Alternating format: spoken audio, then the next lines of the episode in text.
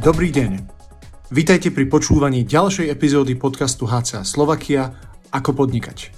V tomto podcaste sa so zaujímavými hostiami budeme rozprávať o manažmente, práci s ľuďmi, obchode, marketingu a podnikateľskej stratégii.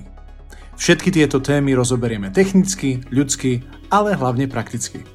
Ďakujeme vám za vašu podporu a prajeme príjemné počúvanie.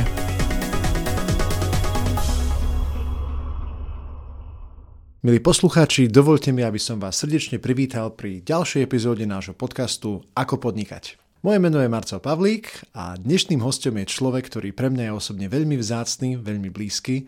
Doslova môžem s istotou povedať, že ju poznám celý život. Je ním Katka Pavlíková. Katka je odborníčka na vzdelávanie, či už vnútro alebo vonku firemné, takisto je odborníčka na pracovné a medziľudské vzťahy a na spisovanie a kodifikáciu firemných procesov a technológií. Je to takisto moja mama a je to človek, ktorý sa tejto práce venuje už, dá sa povedať, že vyše dve desaťročia. Pod rukou jej prešlo niekoľko tisíc študentov, ktorí chceli zlepšiť svoje komunikovanie, či už v pracovnom alebo v osobnom živote, alebo chceli získať väčšiu istotu a lepší záber na prácu s ľuďmi, aby to nebola tá veľká útrapa, ako sa to o práci s ľuďmi zvykne hovoriť, ale aby to bolo naozaj niečo, čo im ide prirodzenejšie a ľahšie. Takže Katka, ja ťa u nás vítam. Dobrý večer. Všetko dobrého do nového roku takisto. Začnem tak trošku všeobecne biograficky. Mnohí z našich poslucháčov ťa už poznajú alebo sa s tebou stretli, ale predsa len, ty si človek mnohých talentov a takisto máš veľmi široké vzdelanie. Môžeš trošku priblížiť našim poslucháčom, odkiaľ pochádza, že ako si sa vlastne dostala k tejto zaujímavej práci, ktorej sa venuješ dnes? Keď začneme od začiatku, tak narodila som sa v Krupine, okres Zvolen ale takmer celý život som prežila v Košiciach, teda asi od 4 rokov som v Košiciach, takže sa považujem za hrdú Košičanku.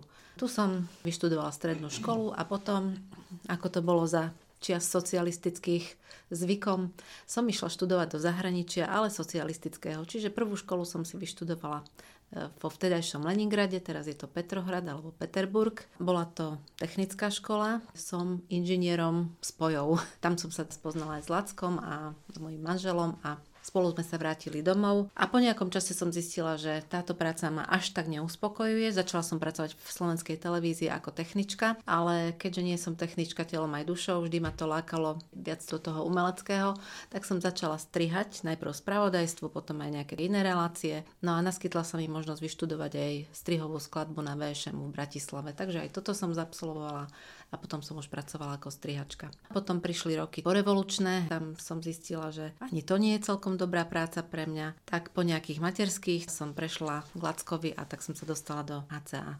A tam už potom som robila najprv administratívnu prácu a potom toto všetko, čo si povedal na začiatku.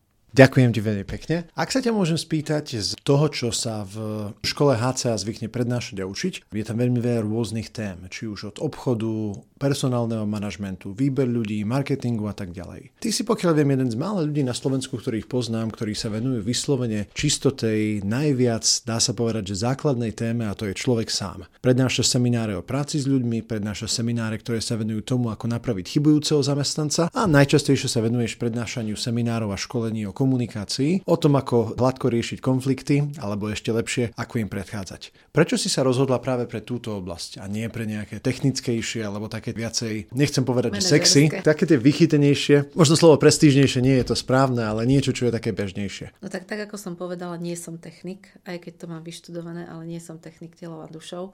Som skôr taký človek, ktorý má rád pocity, umenie a tak ďalej. No a možno, že platí aj to, že kto to nevie, tak tento učí.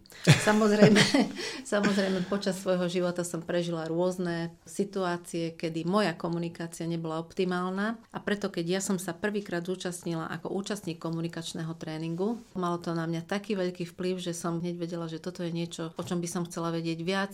Vtedy som ešte samozrejme neuvažovala o tom, že by som to priam až učila, ale naozaj som sa začala veľmi zaujímať o túto problematiku a to ma postupne priviedlo k tomu, že som nabrala väčšiu seba dôveru, lebo ako mladé dievča som bola totálne človek bez seba dôvery, takže ma ani nenapadlo, že by som sa mohla postaviť pred ľudí a niečo im rozprávať a že by ma počúvali. No ale postupom času, ako človek rastie, ako to prekonáva, ako som samozrejme aj svoju vlastnú komunikáciu zlepšovala, tak som zistila, že áno, je to možné a že je to práve tá vec, ktorá by ma asi najviac zaujímala v živote. Keď sa ešte môžem úplne vrátiť do svojho detstva, tak myslím si, že každé dieťa v období tých náct rokov, hej, 14-15 e, sa začína už tak pozerať po svete a začína sa rozhodovať, že čo by asi tak chcela robiť. A mne vždycky hovorili aj učiteľka na základnej škole, aj starý otec, aj moja mamka mi to hovorila, že z teba by bola dobrá učiteľka. No ja som im vtedy vôbec neverila a som sa s nimi hádala. Fuj, učiteľka, nikdy to nechcem, v žiadnom prípade. No a život ma doviedol k tomu, že nakoniec je to v podstate tak. Nevolá sa to v HCA tak, že nie som učiteľka, som supervízorka, prípadne prednášateľka, no ale v princípe je to to isté. Tak tie životné cesty sú kľukaté. Z tvojho pohľadu, alebo takto skôr z pohľadu bežných ľudí, aj čo sa človek dočíta v rôznej literatúre, ale aj bežne, čo sa zvykne hovoriť, často sa spomína to, že tá komunikácia sa každým rokom mení. Pesimistické ja vo mne hovorí, že sa nemení nutne k lepšiemu.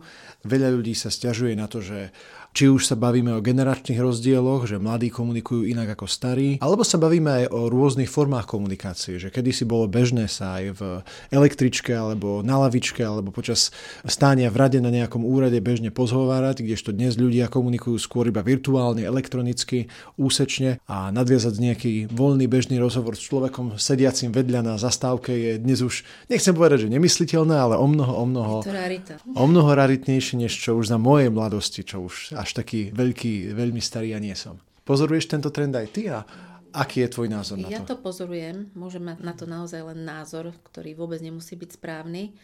A ja by som povedala tak, že áno, komunikácia sa mení, formy sa menia, ale princípy dobrej komunikácie sú nemenné alebo sú stále, sú väčšné. A musím povedať, že naozaj, keď sa bavíme o ústnej komunikácii, čiže ako sa ľudia zhovárajú dnes a predtým, tak dosť sme zhrubli dosť to ide do takej úsečnosti, negatívnych emócií, škaredých výrazov a tak ďalej. Bohužiaľ aj politická scéna sa tomu prispôsobila. No a to, že sa menia formy komunikácie z tej ústnej, prípadne telefonickej na inú, na elektronickú, tak to je proste, to je ako keby dobou. Ja si myslím, že teraz žijeme čas, kedy je to vyhrotené ako také kývadlo. Tie technológie sú relatívne nedávne, takže teraz e, tí mladí ľudia, a nielen mladí, samozrejme aj starší ľudia sa tým zaujali. Je to do veľkej miery pohodlné, je to rýchle, táto nová forma komunikácie má aj kopec výhod, takže samozrejme, že niektorí ľudia sa ňou úplne nadchli a najradšej by komunikovali len takto. No a skôr sa boja vôbec sa rozprávať. Najmä u mladej generácie to vidno. Práve sme sa bavili s manželom, s Mlackom, že e, kedysi, keď napríklad, stalo sa nám totiž to, že sme po dlhom, dlhom čase išli vlakom. Väčšinou sa presúvame autom, ale išli sme vlakom a práve on mi hovorí, že vieš, že kedysi ako mladý chlapec, keď som ešte chodieval na strednú školu, tak som chodieval vlakom a tam keď e, vstúpili mladí ľudia, keď išli na týždeň alebo na semester, tak to tam úplne vrelo, hučalo to, každý sa s každým rozprával, smiech, všetko. A teraz naozaj v tých vlakoch alebo v, to, proste v tých hromadných prostriedkoch je ticho. Ľudia si zoberú mobil a jednoducho si scrollujú na mobile a možno, že zo pár dvojíc sa tam tak potichučky rozpráva. Fakt je to, že sa to zmenilo a neviem ani ako to mám hodnotiť, ani to hodnotiť nechcem. Je to jednoducho tak, kývadlo je teraz vychýlené v prospech tej elektronickej komunikácie. Možno, že za chvíľu sa to ľuďom preje a prídu na chuť aj takej tej osobnej, vrúcnej komunikácii z očí do očí. Uvidíme. Život ukáže. Tak je zase pravda, že ako skončila pandémia, tak to nutkanie stretnúť a osobne sa, nechcem povedať, že objať, ale vidieť a vymeniť si to ľudské bolo obrovské. Aspoň teda za seba hovorím a verím, že aj za mnohých ďalších. Ja si myslím, že áno, pandémia napáchala veľa škody opäť v komunikácii, pretože zasiahlo to najmä mladú generáciu, ktorá sa má socializovať, ako sa to odborne hovorí, a majú si vytvárať tie vzťahy a to im bolo no, určite aspoň na dva roky znemožnené, takže mnohí mladí ľudia to nezažili.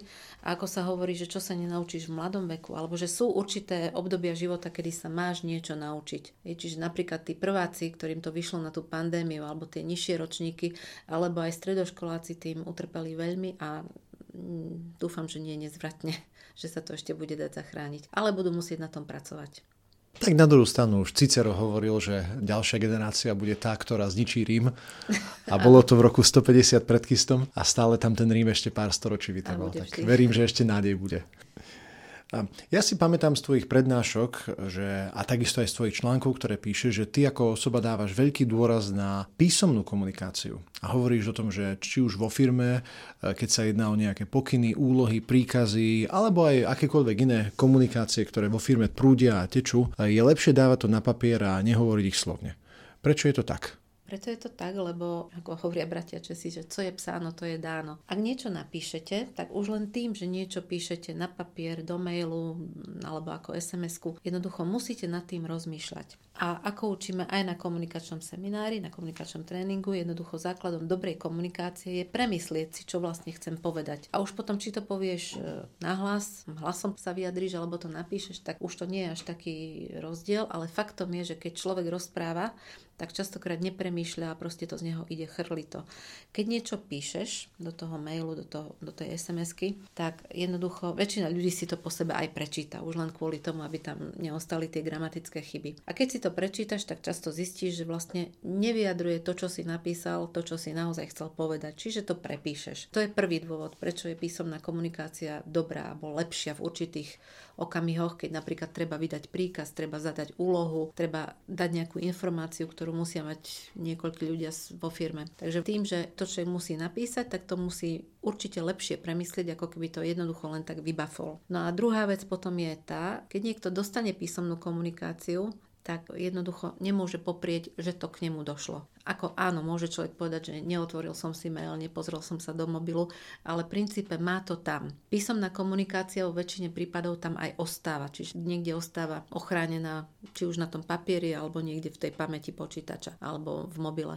Takže ten človek sa k nej môže vrátiť. Dá sa skontrolovať, či teda bola prijatá komunikácia, či nebola prijatá. Ak ten človek sa k tomu vie vrátiť, alebo vie si to tiež v kľude prečítať, takže hneď zistí, alebo možno aj nie hneď, ale po druhom, treťom čítaní zistí, že nie je mu úplne jasný ten príkaz, ktorý dostal, ale vie sa tým pádom ozvať a vypýtať si ďalšie informácie. Práve preto nielen ja, ale vôbec myslím si, že všetko, čo učíme, stojí a pada na písomnej komunikácii, pretože vo firme veci, ktoré sú dôležité, informácie, ktoré sú dôležité, príkazy, úlohy, informácie, že prišli nejaké peniaze, že treba niečo urobiť, výrobné veci, tam, kde sú, ja neviem, nejaké čísla, či už sú to eurá alebo centimetre, kubiky, tak toto keď je písomne, tak má to väčšiu hodnotu, ako keď to len niekomu poviete. Keď niekomu niečo poviete a on to napríklad neurobí, tak môže vám povedať, že ty si mi to nehovoril. A je to tvrdenie proti tvrdeniu, môžete sa hádať, ale v princípe, ak tam nebola tretia osoba, ktorá môže dosvedčiť jednému, že to naozaj povedal, tak to ostáva ako keby nevyriešené. A hlavne tá vec sa neurobí. Ja sa k jednej veci chcem vrátiť, čo si spomenula ohľadom tej písomnej komunikácie. Hovorila si o tom, že keď človek komunikuje písomne a niečo napíše, má väčšinou priestor si to po sebe prečítať, po prípade zrevidovať, nejakým spôsobom upraviť, nech to lepšie Alebo odráža. Aj neposlať, keď je tu niečo zlé. A na to presne chcem práve sa obrátiť. Moja skúsenosť je taká, že v tej písomnej komunikácii, či už sa bavíme o nejakých tých komentároch pod článkami, alebo SMS-kách, ktoré sú zjavne citovo zafarbené, alebo takých tých pasívne agresívnych e-mailoch. Neviem, či je tvoja skúsenosť podobná, ale ja som niekedy zažil to, že ľudia v písomnej komunikácii vedia byť o mnoho ostrejší, o mnoho kritickejší, o mnoho útočnejší alebo agresívnejší, e, než by boli v reálnom živote. Aspoň teda dúfam. Čím to je a prečo sa takéto niečo deje? Môže to byť preto, hej, neviem, ja som si štatistiku nerobila, ale tiež som to počula, že to tak je. A keď sa bavíme naozaj o internetovom priestore, tak tie hejty tam sú strašné. No a problém je to, že keď niekomu niečo napíšete, ten človek pri vás nie je vy môžete sa tam rozšupnúť a napísať mu fakt škaredé veci. No aj, aj s frajerkou som sa raz hádal cez, cez, cez no, SMS-ky a to, no, ale to dopadlo faktom, ako ale dopadlo. zase na druhej strane faktom je to, že častokrát to, čo ten človek napíše do SMS-ky, to zlé, kruté, nepekné, tak keby ten človek stál vedľa neho a on by mu mal povedať tie veci do očí, tak tam riskuje, že by dostal po hlave. Alebo dostal. Proste, dostal by, hej. Alebo by tá odpoveď bola v podobnom duchu. Kdežto keď to napíšete a zavesíte to niekde, ja neviem, na Instagram, na Facebook, na čokoľvek, hej, čo, aké médium používate, tak vlastne tam, tam na tú odpoveď si počkáte. Jasné, môžete sa hádať aj v online priestore v reálnom čase, ale faktom je, že to fyzické násilie tam aspoň v tú chvíľu nehrozí. Takže práve preto sú mnohí veľmi odvážni na internete Kdežto, keď sa s tým človekom stretnú z očí v oči, tak zjavne by neboli takí odvážni. A vôbec problém je ale v tom, že keď niekomu vynadáte internetovo, tak už s ním potom máte aj problém komunikovať normálne, čiže väčšinou už tí ľudia sa vyhýbajú jeden druhému, čiže problém sa nerieši, len ostane taký zaseknutý, alebo sa dokonca prehlbuje. Ale je to tiež príznak tejto doby, kedy si to také nebolo, kedy si sme si rovno povedali z očí v oči, prípadne sme sa No áno, bolo také, že sme sa ohovorili, ale väčšinou to nebolo až také hrozné, také hejty neboli. Ja byť ministrom školstva, tak pouvažujem nad zavedením predmetu o tom, ako správne komunikovať a správať sa vôbec v týchto virtuálnych sieťach, lebo toto je stále väčším a väčším, ani nie problémom, skôr takým fenoménom doby, ktorý asi nám veľmi neprikrašľuje. Je to proste tak, ako hovoríš, a je to tým, že je to nové. V podstate sa učíme s týmito vecami pracovať a to nie len po technickej stránke, čo treba mne ako mojej generácii niekedy aj tá samotná technika, že kde čo, ako stlačiť a kam to poslať a tak ďalej robí problém, ale nie to je ten hlavný problém. My sa naozaj musíme aj naučiť tie normy správania sa na internete. A bolo by dobre, keby sa to deťom v škole hovorilo. A možno sa aj hovorí len, keďže už nie ste školopovinné moje deti, tak ja neviem, čo sa tam vlastne učí a čo sa neučí na nejakých etických výchovách alebo neviem či je taký predmet, v rámci ktorého by sa toto mohlo učiť. Ale tak asi náuka, o, náuka o spoločnosti určite. asi je najbližšie k tomuto malo by, sa to, malo by sa to deťom povedať. Tebe ako odborníčke položím takú jednu záľudnú otázku. Keď sa bavíme o komunikácii, či už o vydávaní nejakého pokynu alebo príkazu vo firme, alebo vo všeobecnej každodennej komunikácii v rodine alebo medzi priateľmi. Čo podľa teba viac prispieva, alebo od čoho viac záleží úspech e, danej komunikácie? Či sa ten zámer presadí alebo nepresadí? Jedná sa skôr od obsahu, to znamená od toho, že čo to človek hovorí, alebo skôr od e, formy, respektíve od toho, že ako to hovorí, akú emóciu, akým zámerom. To si vydal otázku. To si presne spomínam na všetky tie príkazy, ktoré som ti dala, asi nesplnila, lebo si protestovala. No a Chvála Bohu, ja, si už, ja som ich už vytesnil. Chvála Bohu. No jednoducho ja si myslím, že samozrejme nedá sa, aj obsah, aj forma sú dôležité. Netrúfam si povedať, že na koľko percent, alebo čo je trošku viac, čo je trošku menej.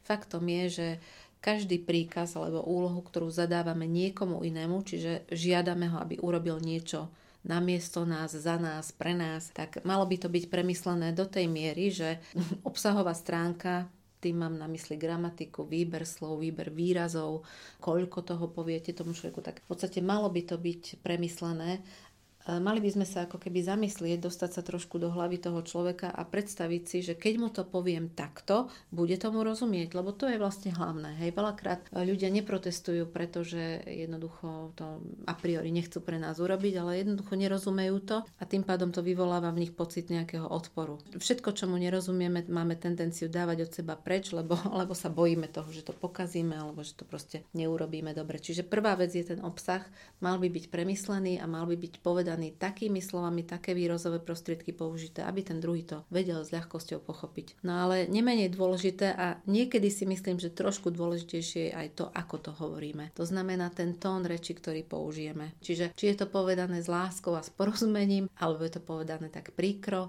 či je to povedané s výčitkou. Čiže všetky tie emočné podtóny, tie frekvencie vlastne, na ktorých to posielame, tak môžu spôsobiť to, že aj keď to máte dobre obsahovo premyslené a ten človek by tomu mal porozumieť, tak ten tón reči sa mu tak nepáči, že to odmietne kvôli tomuto. My ľudia niekedy hovoríme, že my vieme čítať medzi riadkami, najmä my ženy si to myslíme.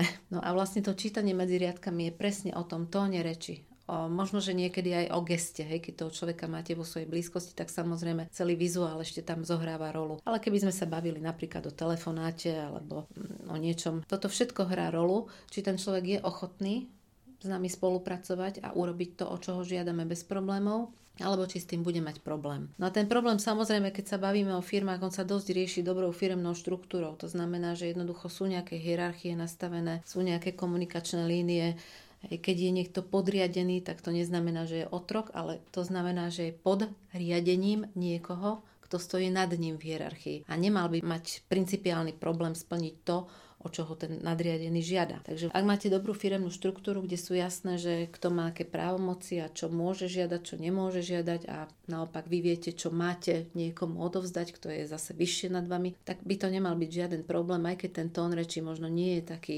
optimálny. Proste pracujeme nemáme času sa tým zaoberať. Ináč v tomto tiež je dobrá aj preto tá písomná komunikácia, lebo ak to dáte písomne, tak jednak tam tá emócia sa neprenáša a keď predpokladajme, že si to po sebe každý prečíta, čo posiela, tak to má hlavu a petu a tým pádom vlastne ten človek prvotne vníma ten obsah a už o tej emócii netuší. No, zase, no, my Slovensko a... sme krajina vykričníkov. Áno, vykričníky treba veľmi opatrne používať.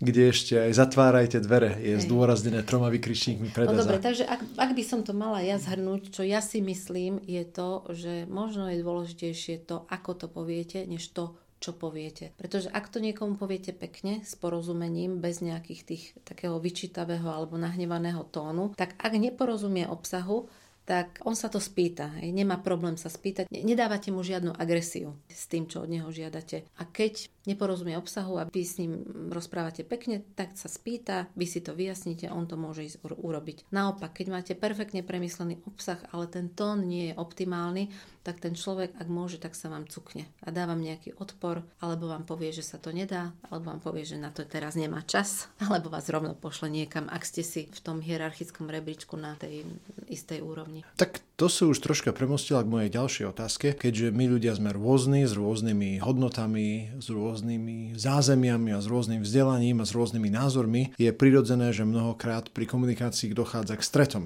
Jedna strana tvrdí svoje, druhá strana tvrdí niečo opačné. Ako sa správne hádať? Ako sa správne hádať, na to máme jednu celú veľkú tému na našom komunikačnom tréningu, kde to aj trénujeme samozrejme. A treba povedať, že Každá hádka je vlastne stretom dvoch názorov, buď protichodných, alebo proste iných. Čo je problém u nás, ako u ľudí všeobecne, je to, že my to, čo považujeme za správne, máme na to samozrejme nejaký dôvod a nevieme si predstaviť, alebo nechceme si v tom okamihu predstaviť, keď teda ten cudzí názor, ktorý my nepríjmame, nerozumieme mu, k nám príde, tak nevieme si predstaviť, že ten druhý človek to vidí takisto. Takisto je tak presvedčený o svojej pravde, ako ja som presvedčená o svojej. To je prvá vec. Druhá vec je tá, že bohužiaľ tiež sa toto nikde neučí, ani to deťom nehovoríme, že to, že s tebou niekto nesúhlasí, ešte neznamená, že je tvoj totálny nepriateľ, alebo že tým nesúhlasným názorom ti dáva najavo, že ty si nič, ty si niekto zlý. Proste toto máme tak zafixované, že keď so mnou niekto nesúhlasí, tak automaticky ho zaraďujem do kategórie nepriateľ a idem sa s ním pomyselne pobiť tej komunikácii. Takže preto tie hádky častokrát bývajú škaredé a bohužiaľ to vidíme aj na rôznych úrovniach spoločnosti našej, že častokrát tam vôbec nejde o vecné argumenty, alebo inými slovami, keď dôjdu vecné argumenty, tak už sa potom ide do osobných útokov. A tam, keď vás niekto osobne urazí, tak už častokrát to neustojíte, pretože to zabolí a už ten človek ide. No a niekedy možno, že aj o toto ide vyprovokovať toho druhého, aby stratil nervy. No takže ako sa správne hádať, tak máme na to tému je to nazvané, že čierno-biela lopta, pretože naozaj každý spor si môžete predstaviť ako takú čierno-bielu loptu. Ona je polovičku má čiernu, druhú má bielu a každý aktér tej ešte možno nie hádky, ale toho rozhovoru sa na tú loptu díva z inej strany. Čiže jeden vidí tú bielu stranu a tým pádom logicky predpokladá, že celá tá lopta je biela a druhý vidí čiernu a tým pádom predpokladá, že celá tá lopta je čierna. A preto nevedia pochopiť, že prečo to ten druhý vidí čierne. No takže prvá vec, čo musíme urobiť, keď k nám príde takýto cudzí názor, je tzv. prijať ho cez potvrdenie. Potvrdenie znamená jednoducho vyjadriť niečo také, ako rozumiem, že môže mať aj takýto názor. Proste nebojovať hneď, aj keď samozrejme každého to do toho boja hneď zvádza. Nakoniec tak sme aj naučení, tak sme zvyknutí, toto vidíme väčšinou okolo seba. Takže prijať cudzí názor pokojne a dať tomu človeku právo myslieť si to, čo si on momentálne myslí, je prvým krokom úspechu. To je samozrejme, že len prvý krok, pretože vy chcete ho presvedčiť o svojej pravde. Takže vy, keď príjmete ten jeho názor cez to toto tzv. potvrdenie, čiže dáte mu najavo, že OK, môže si myslieť to, čo si myslí, tak vlastne on možno, že nezačne sa hádať, nezačne byť rozčúlený. Potom sa ho naozaj môžete s úprimným záujmom spýtať, prečo si myslí to, čo si myslí. Ten záujem je tam na mieste, pretože vy keď sa nechcete hádať ako psi, ale chcete to vyriešiť pekne alebo hádať sa konštruktívne, tak vlastne naozaj by vás malo zaujímať, že prečo si myslí to, čo vám práve hovorí, kde k tomu názoru došiel. Takže nechajte si vysvetliť, prečo si myslí to, čo si myslí. Počas toho, ako vám to vysvetľuje, takisto sa musíte mať na pozore, pretože jednoducho je, sú to jeho názory, ktoré by ste si mali vypočuť bez akýchkoľvek hlúpych komentárov alebo nejakých znehodnocujúcich poznámok typu, že Ježiš, to je blbosť, čo to rozprávaš, nemáš pravdu a tak ďalej. Naozaj skúste od začiatku do konca vypočuť to, čo vám hovorí ten človek k tej téme. Počas toho, ako vám to hovorí, vy presne vidíte, v čom sa míli. To je účel tohto kroku, ktorý môže trvať naozaj dve minútky, ale možno, že aj 12, 20 alebo koľko. Čiže nechajte si vysvetliť a v rámci toho ten človek vám ako keby odhalil pozadie alebo odkryl karty. A vy počas toho skutočne si môžete premyslieť takú malú stratégiu, čo vlastne mu ukážete, na čo pomyselne zautočíte z toho, čo vám povedal, či mu tú loptu otočíte, čiže ukážete mu, že to je to, čo sa míli a môže to byť, ty si myslíš, že to biele, ale môže to byť aj čierne. Čiže vlastne, keď vám toto všetko porozpráva, ten človek by mal byť veľmi taký spokojný, šťastný, že konečne si ho niekto vypočul, neskákal mu do reči a vlastne je to v pohode, tak prvnež mu ešte poviete ten svoj protiargument, o ktorom predpokladáte, že by naozaj mohol narušiť tú jeho konštrukciu,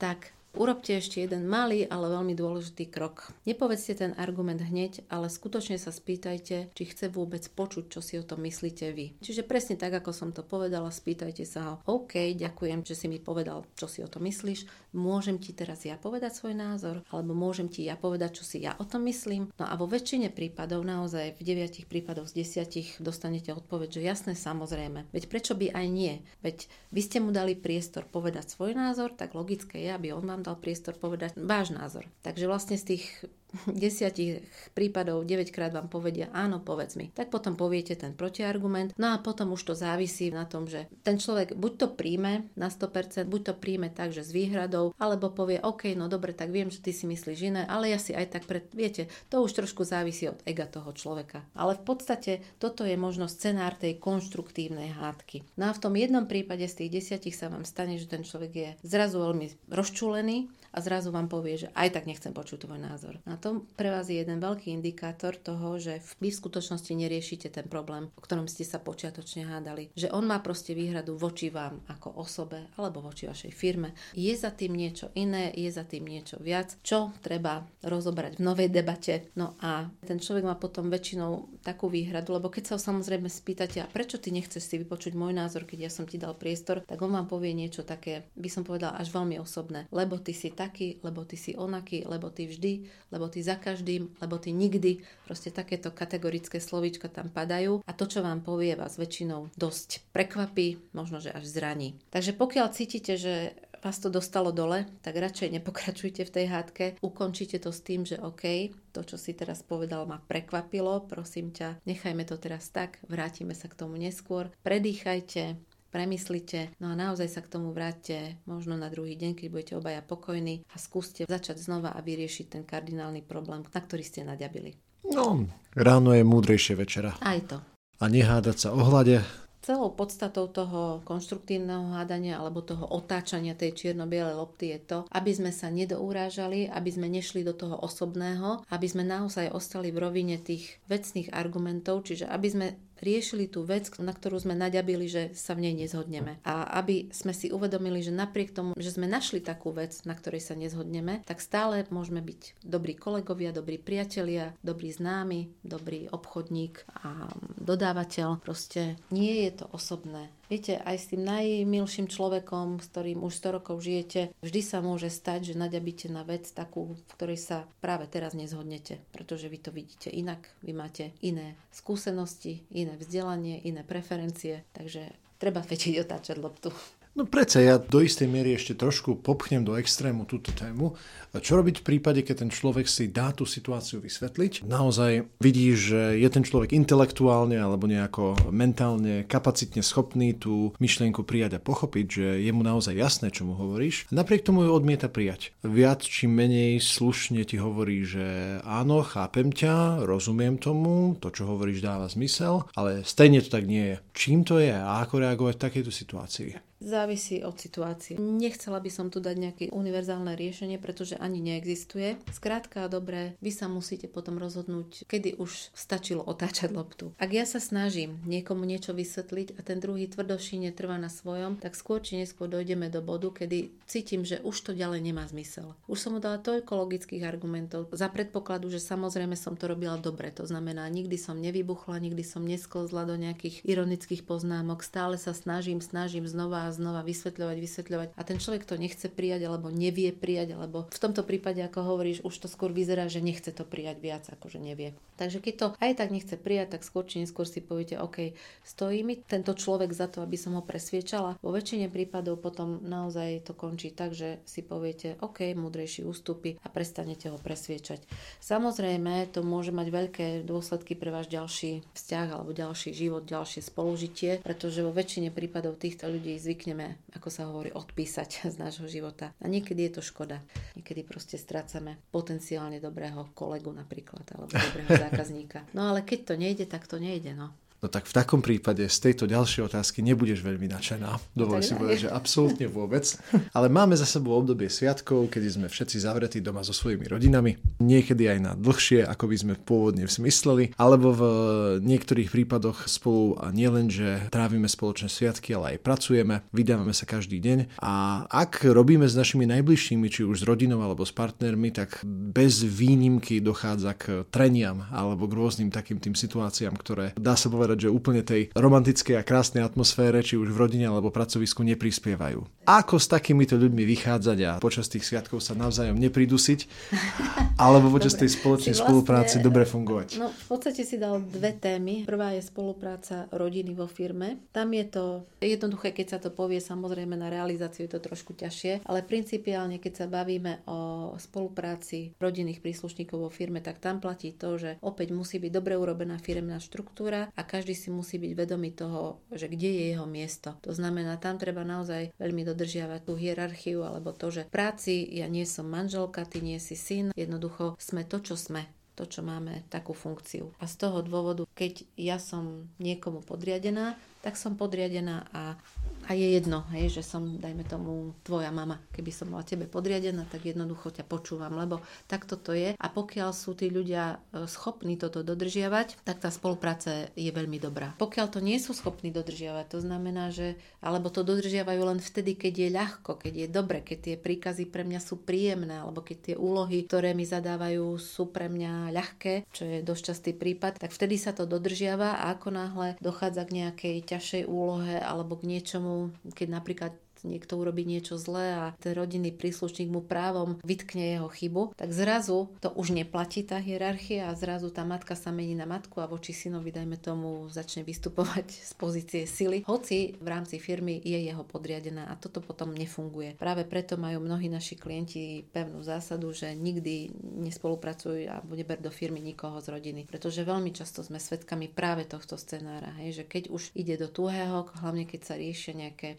konfliktné situácie, tak prestáva sa dodržiavať tá hierarchia, ktorá sa má dodržiavať. A potom to samozrejme nefunguje. Takže toto je jedna rovina. Pokiaľ tá rodina vie dodržiavať to, čo si na začiatku stanovili, tak je to v poriadku. Samozrejme, takisto sa hovorí, nemali by sa nosiť problémy e, z rodiny do práce a z práce do rodiny, tak e, to tiež nie každý vie dodržať, ale Mali by sme sa o to aspoň pokúšať. Ja sa musím seba kriticky priznať, že my niekedy prácu nosíme domov, ale väčšinou domácnosť do práce nie. No a vtedy to funguje. No a tá druhá vec, sviatky alebo vôbec prázdniny alebo obdobia, kedy sme zrazu spolu s tými najbližšími, ktorých máme veľmi radi, ale od ktorých sme si tak trošku odvykli. Lebo keď beží normálny život, tak deti idú ráno do školy, rodičia idú do práce, každý častokrát do inej práce, hej, že nepracujú v jednej firme. Takže vlastne naozaj vidíme sa ráno v tom chvate, kedy sa chystáme do roboty, do školy, na cesty a tak ďalej. No a potom sa vidíme niekedy večer večer, keď deti prichádzajú po krúžkoch už a rodičia prichádzajú z práce.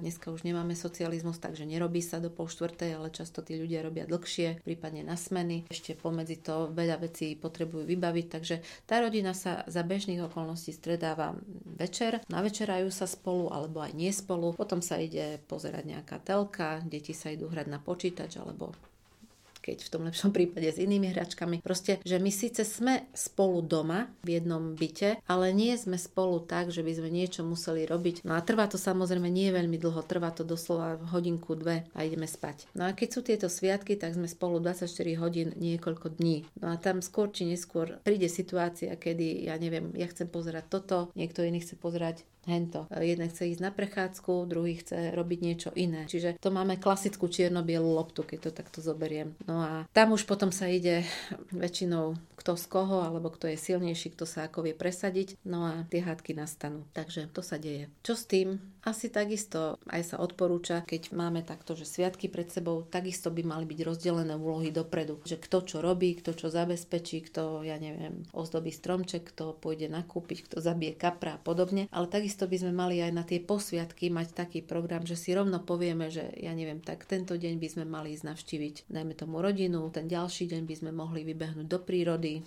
a tak ďalej. Čiže keď máme aspoň takto rámcový program na tie dni, tak vieme, čo máme robiť, máme spoločnú dohodu, že to takto urobíme, tak to riziko tých hádok je o mnoho menšie.